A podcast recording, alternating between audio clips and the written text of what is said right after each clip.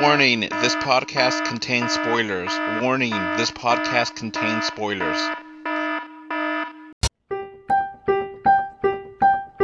Let's go watch it in 2D. No, let's go watch it in 3D. But if we watch it in 3D, then is it worth the cost? 20 years ago, you erased my parents' memories, but you didn't get mine. You really think a black suit is going to solve all your problems? No, but looks damn good on you. Welcome to the Men in Black. You will be with Agent H. How do I look? That looks like you don't know how to use a button. He's just so yummy. My queen, I pledge loyalty to you. I'm not interested. Come on. You want to do this? Let's go. Move and I'll obliterate this entire island. You don't think we should have spoken about this before I get all speech? Men in Black. Welcome to our Men in Black International Spoiler Cast. So if you haven't seen the movie or you don't care about spoilers, continue on, but this is your warning.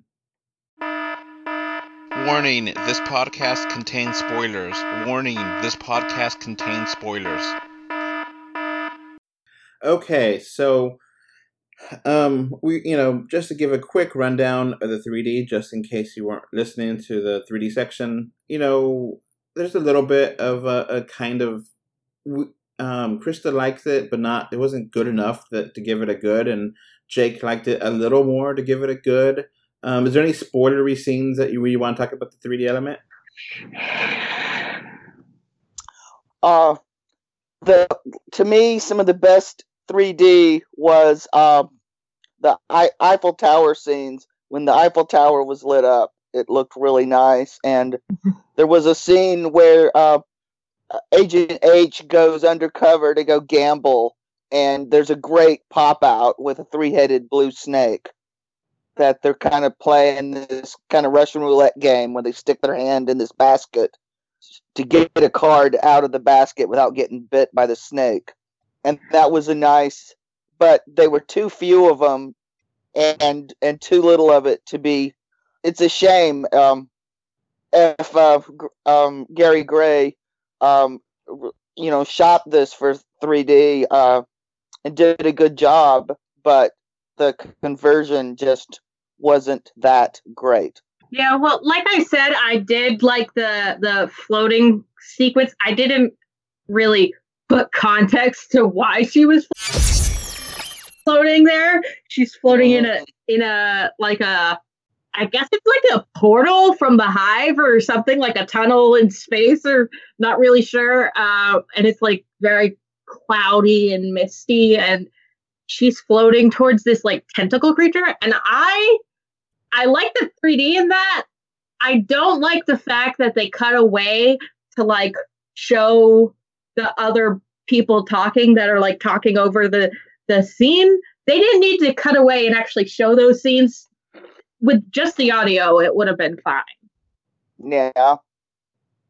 And personally, I thought she was gonna like make it all the way to that that that uh creature and do something to the creature, but that's not what happened. Yeah. Yeah, this movie took a lot of weird dramatic turns that didn't work. Yeah. That's it. Yeah, I like, agree. Yeah. When they built up, they they built up the relationship between Agent H and uh, Riza, and, and that was a big nothing. Yeah. So let's get to the plot.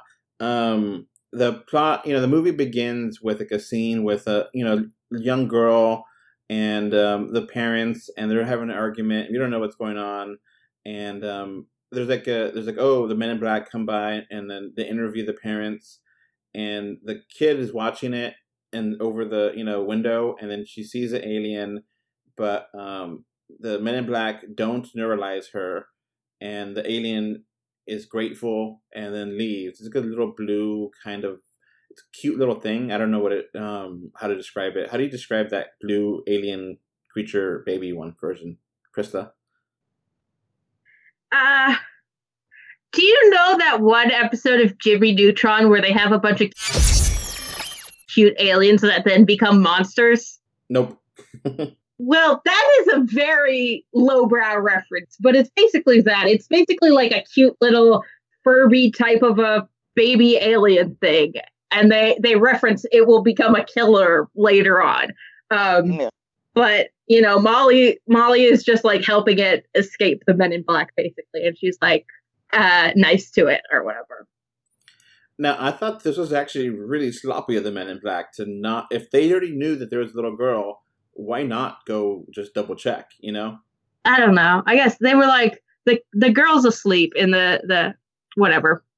It's just a way to get her to know about it without being neuralized. You know. Uh, it's a it's a plot contrivance. It's the probably the least problem this movie has. Yeah, exactly. So yeah, we we get a time jump, and she's now you know her age, and she's now obsessed with uh, you know aliens and getting using like her company computer to try to hack it, and she works at a call center, and she apparently tried to you know work for the FBI and CIA and such. But no one wants her. That you know, she's like, "Oh, I want to be part of the secrets, you know, thing, and everyone thinks she's crazy. And then Yeah. um, eventually there's a hit about aliens and she has to like she just leaves work um, because she's like hacking the telescope of a, a or something like that right hmm Yeah, she could have had a because even the time I'm, I'm in the theater going, if she had if if she could have toned down her Fox Mulder act, she would have had ten times the amount of money to do her alien hunt. I mean, Right. geez. If she had Yeah. just like a, she, it, like if she had just like been in the FBI or the CIA, she would have have so many more resources. Yeah, exactly. Instead of being a minimum wage mixed slave for some call center. So um, that's when she you know figures out about the men in black and finds like a cloaked area. And the cloaked area you know they aliens comes back and they're not supposed to come back. And she you know gets a suit and gets a cabbie and like goes into the men in black headquarters pretending she knows what's going on.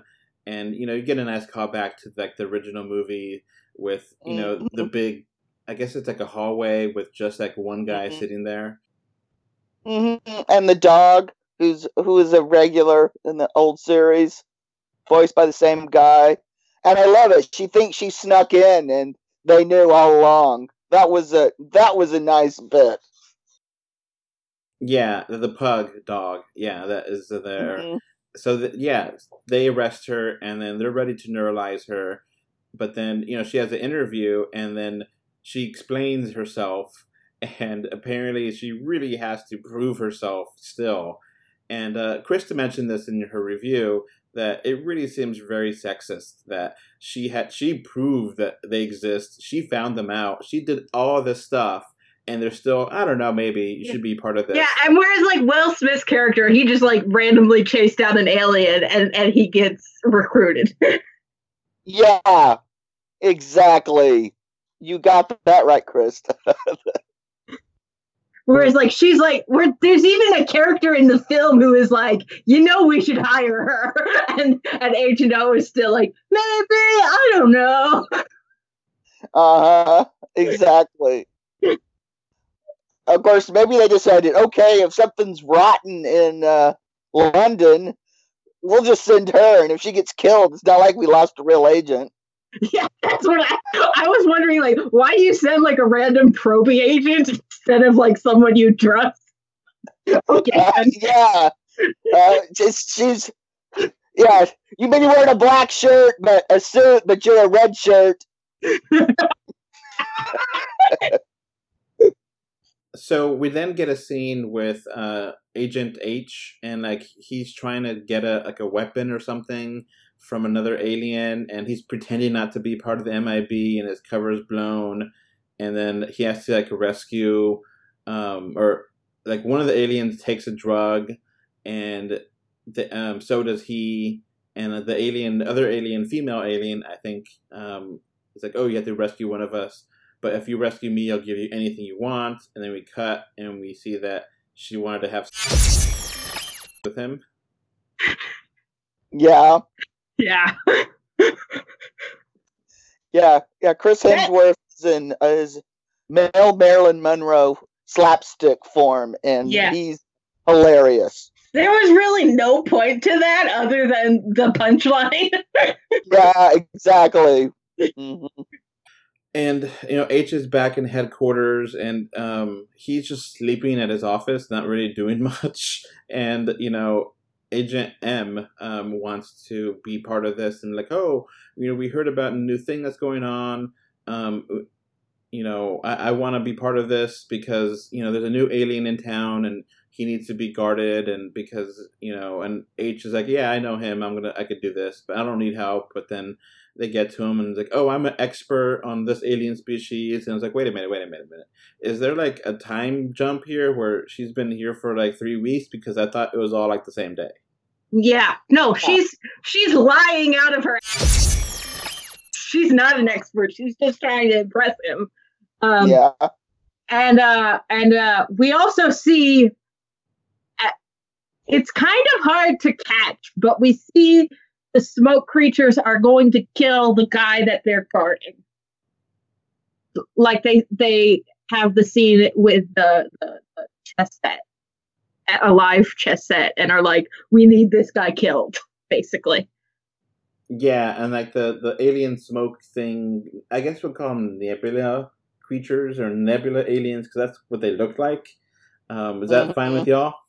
yeah yeah, yeah. I don't and remember they're those names. portrayed by a pair of French dancers, and they don't utilize their real life skills once in this movie. oh that's So yeah, there, there are two there's two guys that are, and then they could turn into the nebula creatures whenever, and then they could like suck people into their. I don't know. It was kind of weird what powers these aliens had, right? Mm, yeah, they weren't really well defined. I mean, they're only they just oh they're twins. And they like turn things from liquid into solid and like when we first meet them they like melted a dude and then like took his face which like Mhm. if you have the ability to take people's faces i would have expect them to like take people's other faces at some point but they didn't do that hmm Yeah, and they made no reference of why they took this one guy's face and why they didn't take anybody else's. so we you know we get to the this club and uh, the club has the alien that they're gonna you know keep track of. And you know m is is actually aware that she's you know uh, senses that people are trying to kill her or kill the alien and h is just like whatever let's just have fun and you know uh, we're the men in black but let's put our hair down and you know un you know undo a button our sh- shirts and you know just relax and um, he's he's he's supposedly friends with this alien and they've done a bunch of shenanigans together. So he's just like i'm gonna be drunk and party. And this alien is like no i need to tell you something. Listen to me. And, and m meanwhile knows something is wrong in the club and is like listen to me. And h is just ignoring both of them.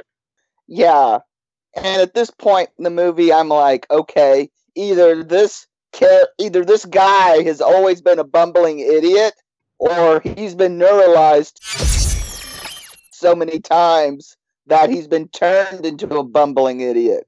yeah i did not get i did not get that twist until till it was revealed when when he's like why am i repeating myself uh i did not get that i thought what had happened was something along the lines of he royally f***ed up during his big hero moment and he had covered for him and his royal like basically like the way he's been acting is because he doesn't believe he deserves that hero title Oh, I was thinking either he'd been neuralized and it changed his personality, or he was always a f- up and he just got hero status because they could control him. Mhm. Well, they have like multiple lines throughout like the the the beginning of the movie where like people are like, "You've changed," or like, "It was that guy who was the hero. You're not the hero anymore," and like like that. And I'm like, they're kind of hitting us over the head with this plot Yeah. point. Uh huh. And the whole thing with him and C, they were trying to set up Agent C to be uh, the bad guy, but like he was just like the annoying office coworker. Yeah, he's actually the competent c- coworker. yeah. Yeah, he has a line like in the very, very beginning. He's like, "Are we supposed to be protecting the earth instead of protecting the a bag?" Yeah. So we, we do eventually get to the scene where those Nebula aliens kill or, or have a big fight with the M- MIB, and it's actually a pretty cool fight. Like they ripple the the street, and none of their weapons work, and like they keep finding weapons in cars, which is like kind of ridiculous but kind of fun. hmm And that was Yeah. the fight that was like prominently featured in the trailer, which is why I thought the movie was going to be good. But like, that's the only time it's good. So the the the target is is actually killed, and um, M gets a doohickey, a, like a little purple spherical, not spherical, cube thing. I don't know. Yeah, the blue alien guy passes it along and he tells her, you know, I have to trust you. There's something wrong in Men in Black. You know, he doesn't want, he wants her to keep it a secret. hmm So he hands her off this uh looks like a piece of rock candy with uh, hieroglyphics on the various uh, facets of uh, points on it. And you know, H or yeah, M. The um, M doesn't reveal this to anyone, and then they get back to MIB headquarters, and T, the boss of that headquarters, is like, "Oh, we got to figure this out. We got to figure this out." And then you know, let's give me the weapon, and um, you know, we need to uh, figure out what to do. And what happens after that, Krista? Wait, no. So like what happens is like like because of the fact that the alien got killed that they were supposed to be guarding, they're like, why shouldn't like I like like C suggests like we should terminate both of these agents and neuralize them basically. And and uh uh T T is like, give me one good reason why, and uh M goes because there's a mole in MIB because only a few people knew where he was. So clearly, someone in MIB like told his location. Um, and so then they get away scot free because of that. Um, and then so like then it's like this weird like they try to set it up as like C being the mole, but it like never really convinces you because like you always know whoever they are setting up as supposed to be the bad guy is never the bad guy. Like it was never a a twist. But the thing is, Uh, yeah, at this point, I knew who the mole was. yeah. But see, the thing is, there's no, there's not enough characters in MIB that we like are important that it's a guessing game. Like there was only the options of it being C, of it being H, or of it being T.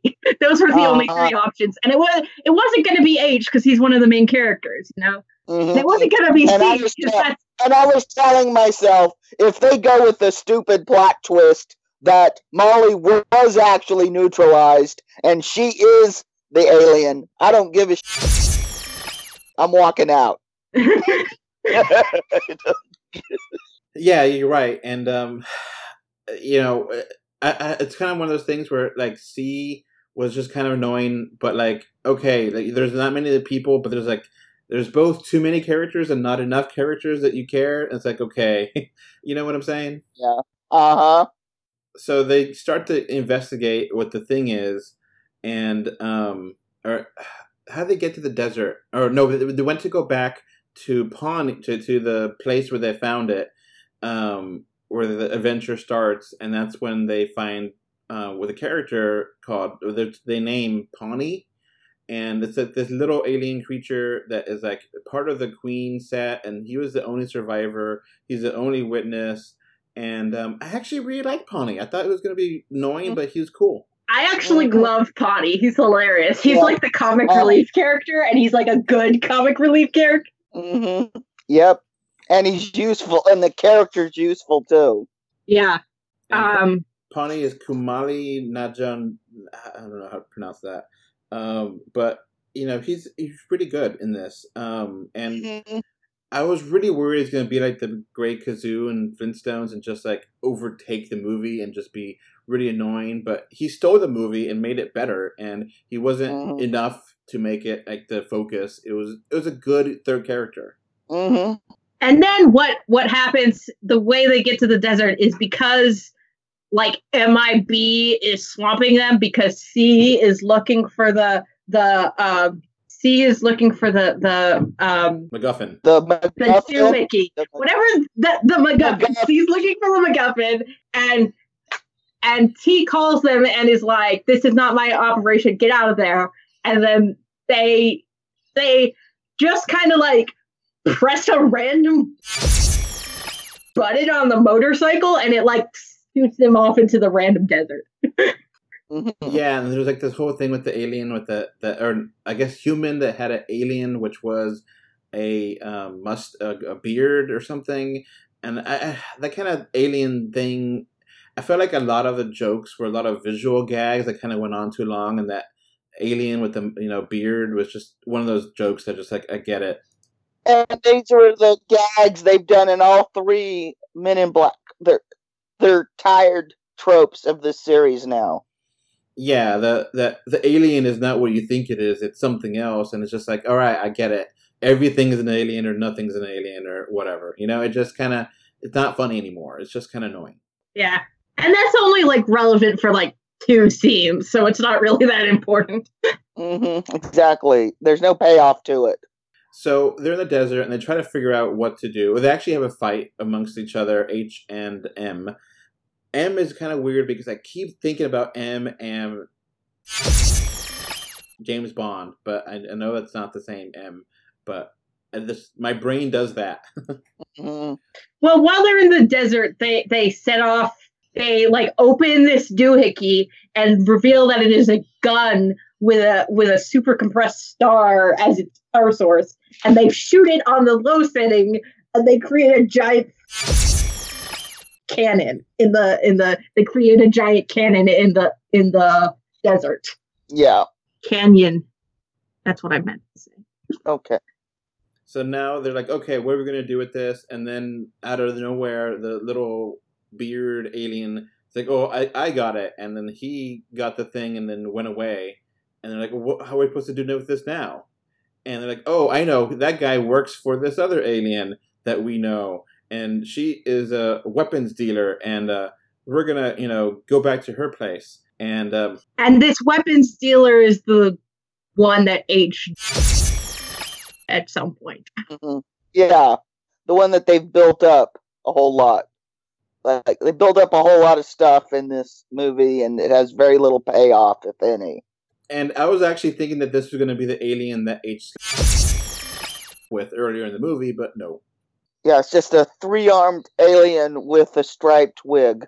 Yeah.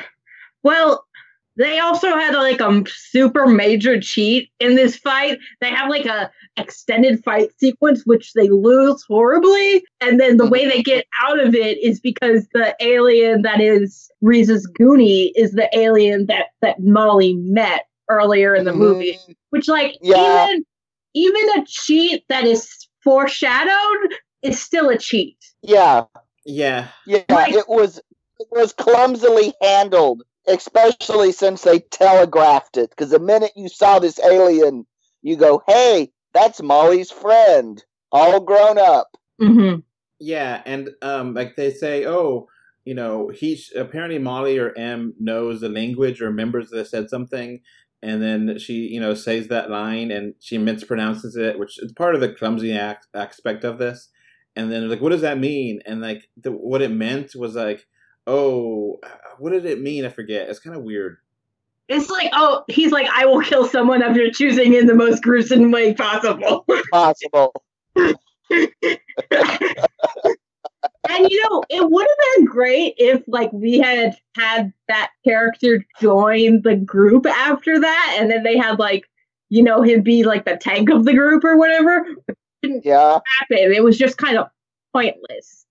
yeah. Yeah, It's like, oh, hmm I would have liked it if that character would have said, "Oh, that means um, I owe you a life debt. One one day I will repay that life debt," and that would have made a little more sense, you know. Yeah, but there was none of that. It's like, oh, hi Molly, bye Molly. So they get back to the contraption, and then the MIB and T come by and stop at the right time for, uh, you know, really convenient the nebula creatures, which I don't know what they're called, and um, they're like, okay, we're back, cool. Here, we saved you. Um, now give me back the uh, thing. So like the moment, that moment when when when uh, Molly is handing over the the object to T, I'm like, no, don't do it. Like it's there's clearly something wrong in that moment. And they get back to headquarters and everyone's celebrating, and it's like, I was thinking in my head, this better not be the end, because if this is the end, this is bad. You know, so so so here's the thing that I actually loved about this is that the reason it immediately felt wrong is because this is a scene that is supposed to happen at the end of a movie and it was way too early in the movie for it to be the end. So it feels wrong not because of any reason besides the fact that we are trained by movies that scenes happen at certain moments. Mm-hmm. And because it happened yeah. earlier, it felt wrong. Mm-hmm. It felt like okay, so the end. This is the beginning of the third act. Yes, exactly. So I'm happy that the characters actually did recognize this, and they're not. You know, it wasn't something else that tipped them off. They're like, "This isn't right," and they both recognize, "Yeah, this is not right. Something is happening." And uh, then H is like, "Let's go get the contraption back." from the office, and then the person in the office is like, "That's not there," which then it's like, obviously it's not going to be there. mm-hmm. And then there's a moment where we get C and H on the same team, and they both realize that T is the bad guy, and and they're they're like gonna work together on this, and they leave C behind so he can be the one to like manage if they f- up, um, because uh, you know H says you know if if we fail, then you have to tell them that I am the mole, which was an interesting line. Uh, and it came out of nowhere. I'm like, I was thinking to myself, okay, uh, why would you do that? Because there's a real mole. You're assuming it's not C. You figuring it's so. Why are you covering for high T? Well, the reason they give was like if if it if it's revealed that High T is the mole, then it will destroy Men in Black because he's the leader. Uh, well, the way this movie's going, too late. already happened. yeah. Well, there's still H is still like not convinced. He's like T is obviously the mole, but I know T and I don't believe it. So he has like this internal conflict about it. Mm-hmm. Yeah, if they would have introduced more characters throughout the movie and you get to know these characters and you really, you know, have a huge selection of who done it, who would have done it, it would have worked a lot better than it did here, you know? Yeah. Mm-hmm. Yeah. For a movie that is so long, it really does so little. It just wastes so much time. Mm-hmm so we, then we get a scene where it's like, oh, where did T go? Oh, T went to um, Paris to the Eiffel Tower, and you know, oh, we got to go over there. So they go over there, and um, that's when M realizes that something is up with H because it repeats the same line over and over again about how things happened, and it didn't work out. And that's when he realizes that he is neuralized and we get like a cut back to the original scene where you see Agent T and Agent H. Mm-hmm. And apparently, Agent T for this whole time was working with the Nebula creatures or something, um, or another creature, right? So, so here's the thing. This was really confusing.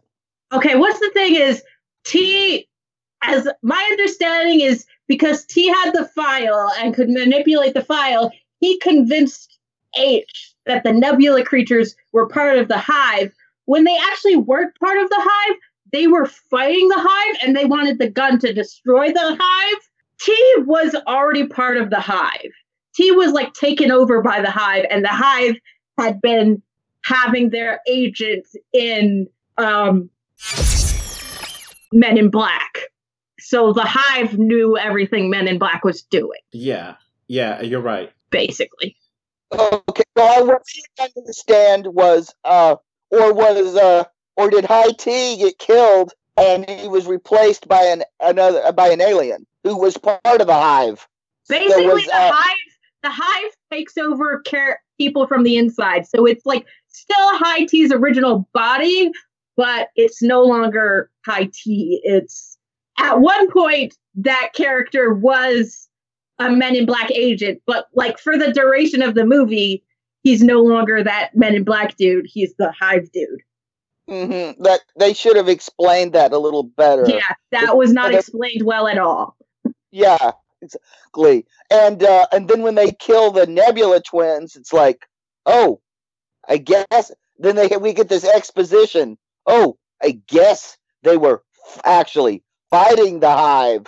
Man, I face palmed in the theater. Yeah, I was like, whatever. oh God. It's like a movie that has good ideas but very bad execution of all those ideas. Yeah, they needed a better editor. Arguably a better writer too. Yeah, Yeah, but a lot of but hey, uh, editors have saved a lot of poorly written movies and poorly directed, and they've also trashed well-directed movies. That's fair enough. Yeah, kind of editors are kind of the last line of defense in a movie.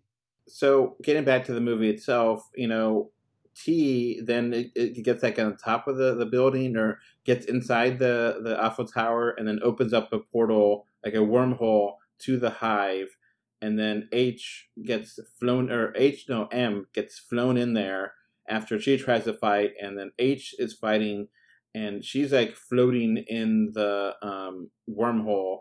And I was thinking when I saw it, it's like, oh, that part of wormhole is going to look good in 3D. So I'm glad that you confirmed that was.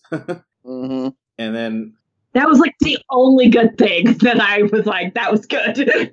so then uh, Pawny helps Agent M in the wormhole, and they get back and able to destroy T and the hive that was coming out of the portal.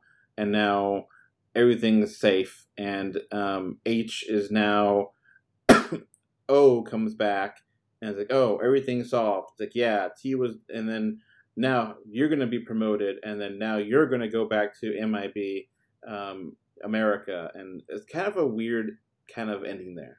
well, the thing is clearly setting up a sequel. Like it's not even an ending. It's just like, and now we're going to continue on, kind of a thing. Because like it it just ended on a weird note that is like open ended. Um, I guess.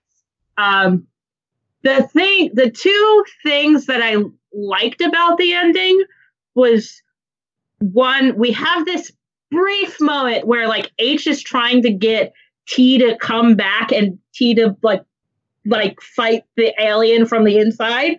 And there's this brief moment where you see T recognizes H and it's like like recognize it's like it's like T is the character there, not not the alien. And then immediately afterwards, M comes and kills T. And like that rarely happens. It's usually one way or the other. It's usually the character is gone and we kill them, or or the character is able to come back. It's rarely both. And I really like that they did that.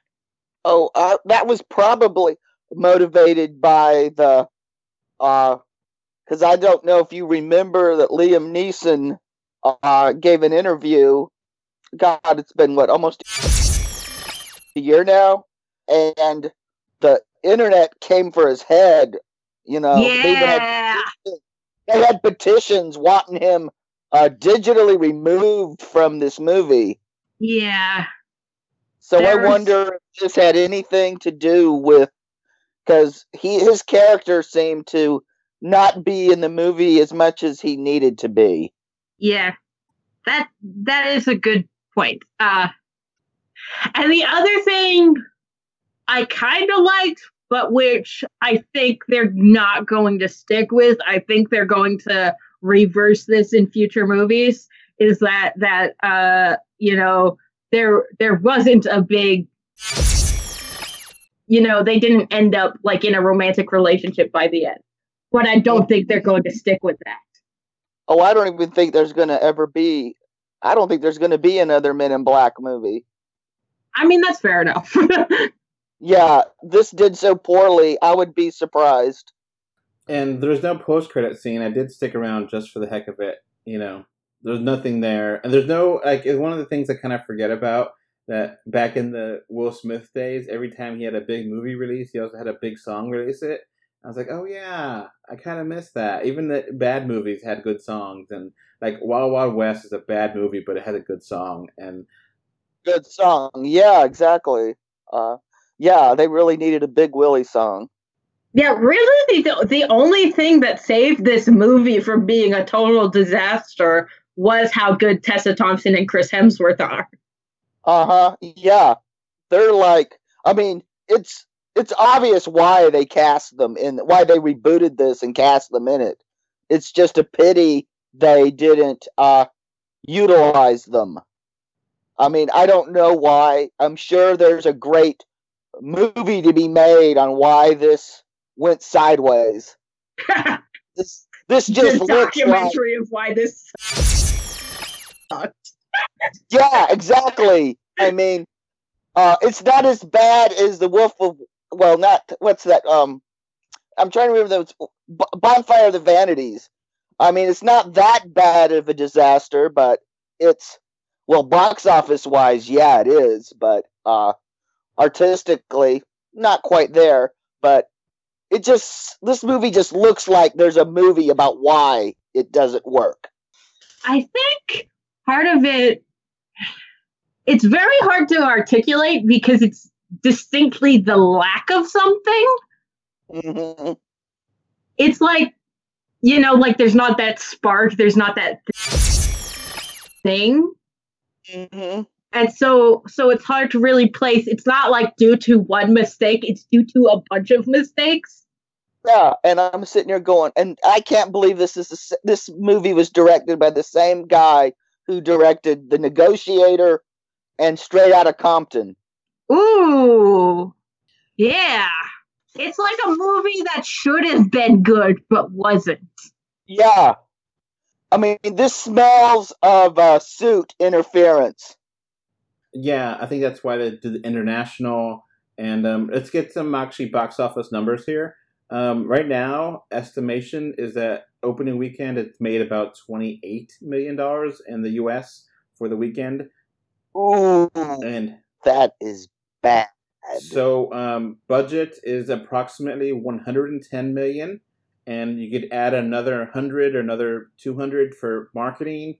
So, and, but worldwide it's a 73 million, and the worldwide total right now is at 102.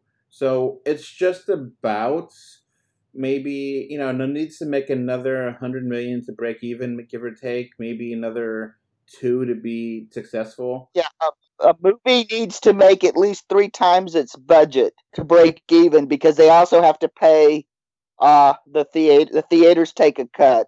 So it may still make some bank, you know, overseas. The problem is it's such a busy market. The movies coming out every week that it may not have time because you know next week is Toy Story, which I'm gonna assume is gonna be a pretty huge hit.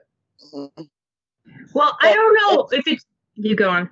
Okay, and you've noticed since uh, Rotten Tomatoes now scores are verified, I'm really starting to think Dan Murrell when he accused uh, studios of manipulating the Rotten Tomato numbers because and he used Gotti as an example.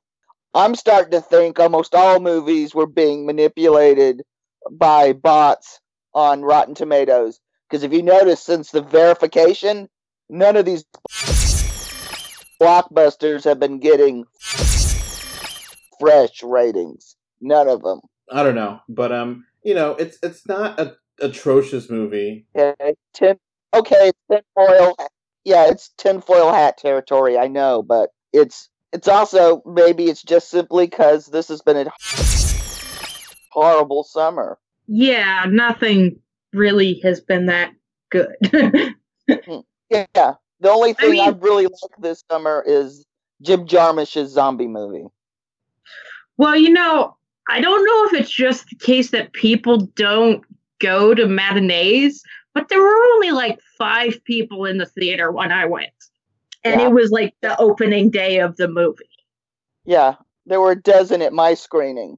And I went to early screening and that was full, because that's an early screening and it's free. So, um, but it's you know, I think Jake might be right. They may not, you know, let's see if it has legs, if it keeps making money, and, and you know, overall, you know, if it doesn't, then this might be the last Men in Black movie. They may just convert it to be animated or something and just cut their losses at live action.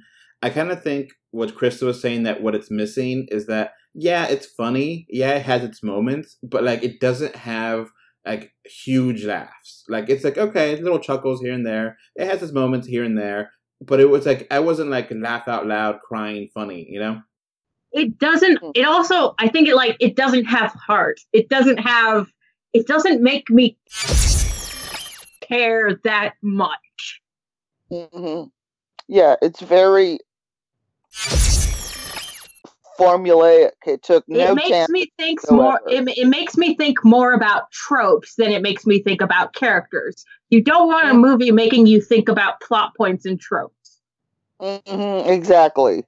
And the action was fine. It wasn't, you know, it was. It's a fine movie. It's not terrible. It's not the worst movie of the year or anything. It's just disappointing. I feel it should be better. And the worst. It's not even the worst movie of this series. That goes to the second one.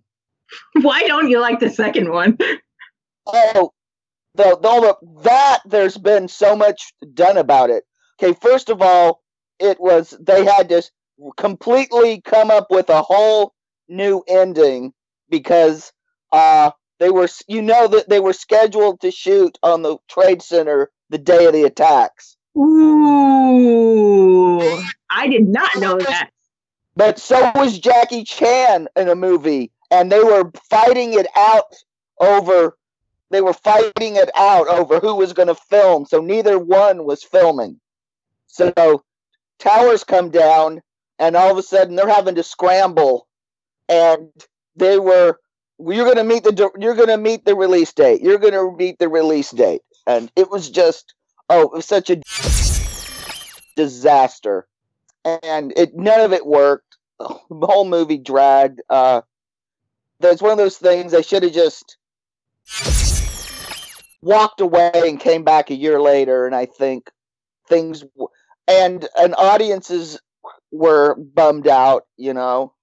And it was a terrible movie. They didn't salvage anything out of it. they also retconned a lot. i was very annoyed by the fact that it was a whole thing about him being with his wife and then they were just like oh yeah they broke up like what Yeah, And John Knoxville was just atrocious in this. I really don't like him at all in this movie.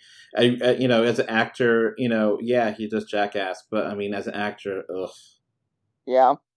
Anyway, so you know, just in case you guys didn't know, you know, we're not big fans of this movie. Um, and in Black International, it's we all gave it a six. Um, it's just And we're big, and we're all rounding up. By the way, we're not trying to be jerks. We're not trying to hate it. You know, we didn't absolutely hate it. There's a lot of issues here.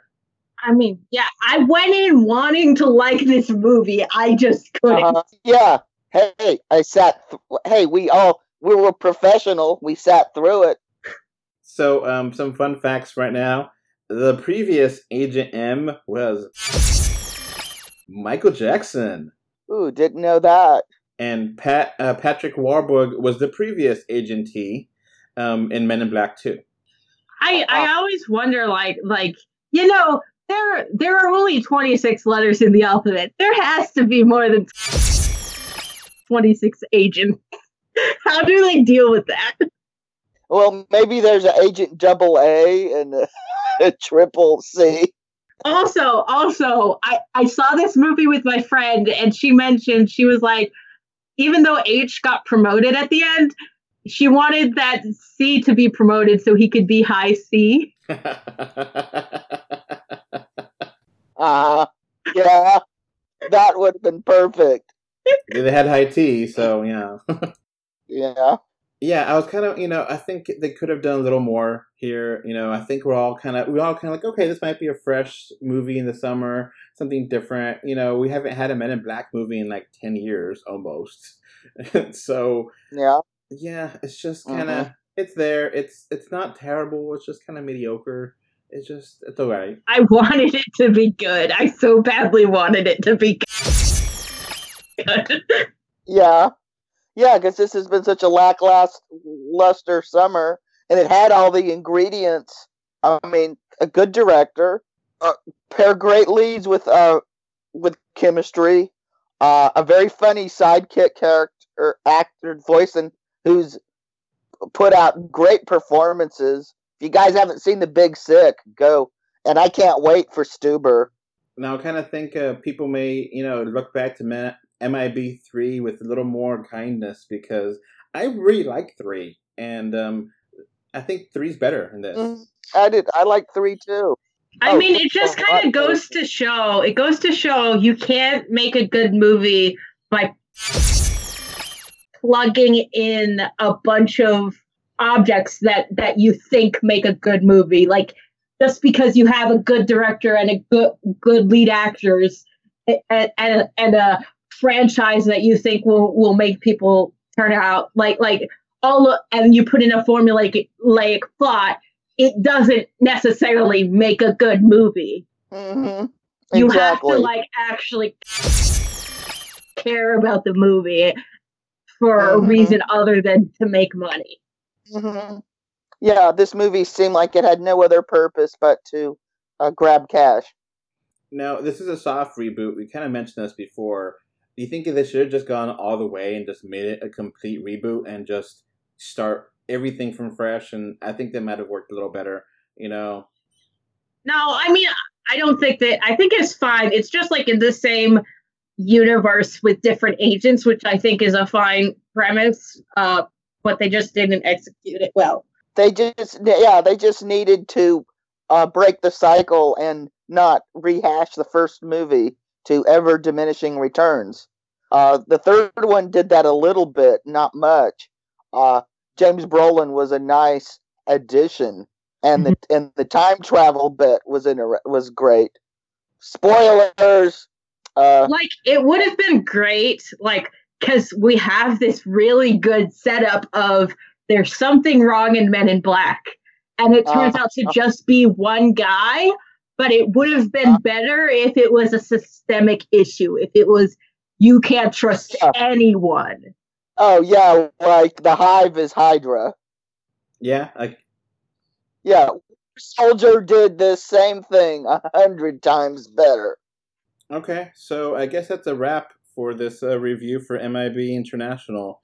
It's not a terrible movie. It's just kind of there, and um, yeah, it's not. You can probably just wait, wait to rent it watch it on Netflix or something. You don't need to go to theaters for this. Mm-hmm. You don't need to. It's not a theater movie. you know, if it's on TV, you watch it. yeah.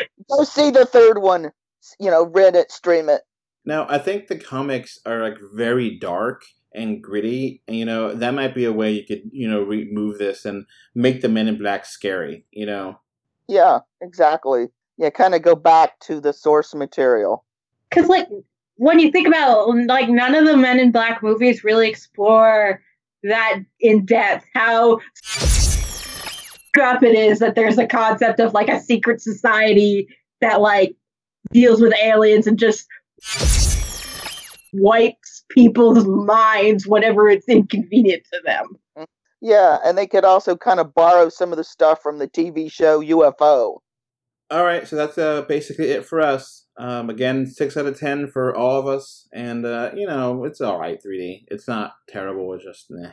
So uh, that's it for us. Bye. Bye. Bye.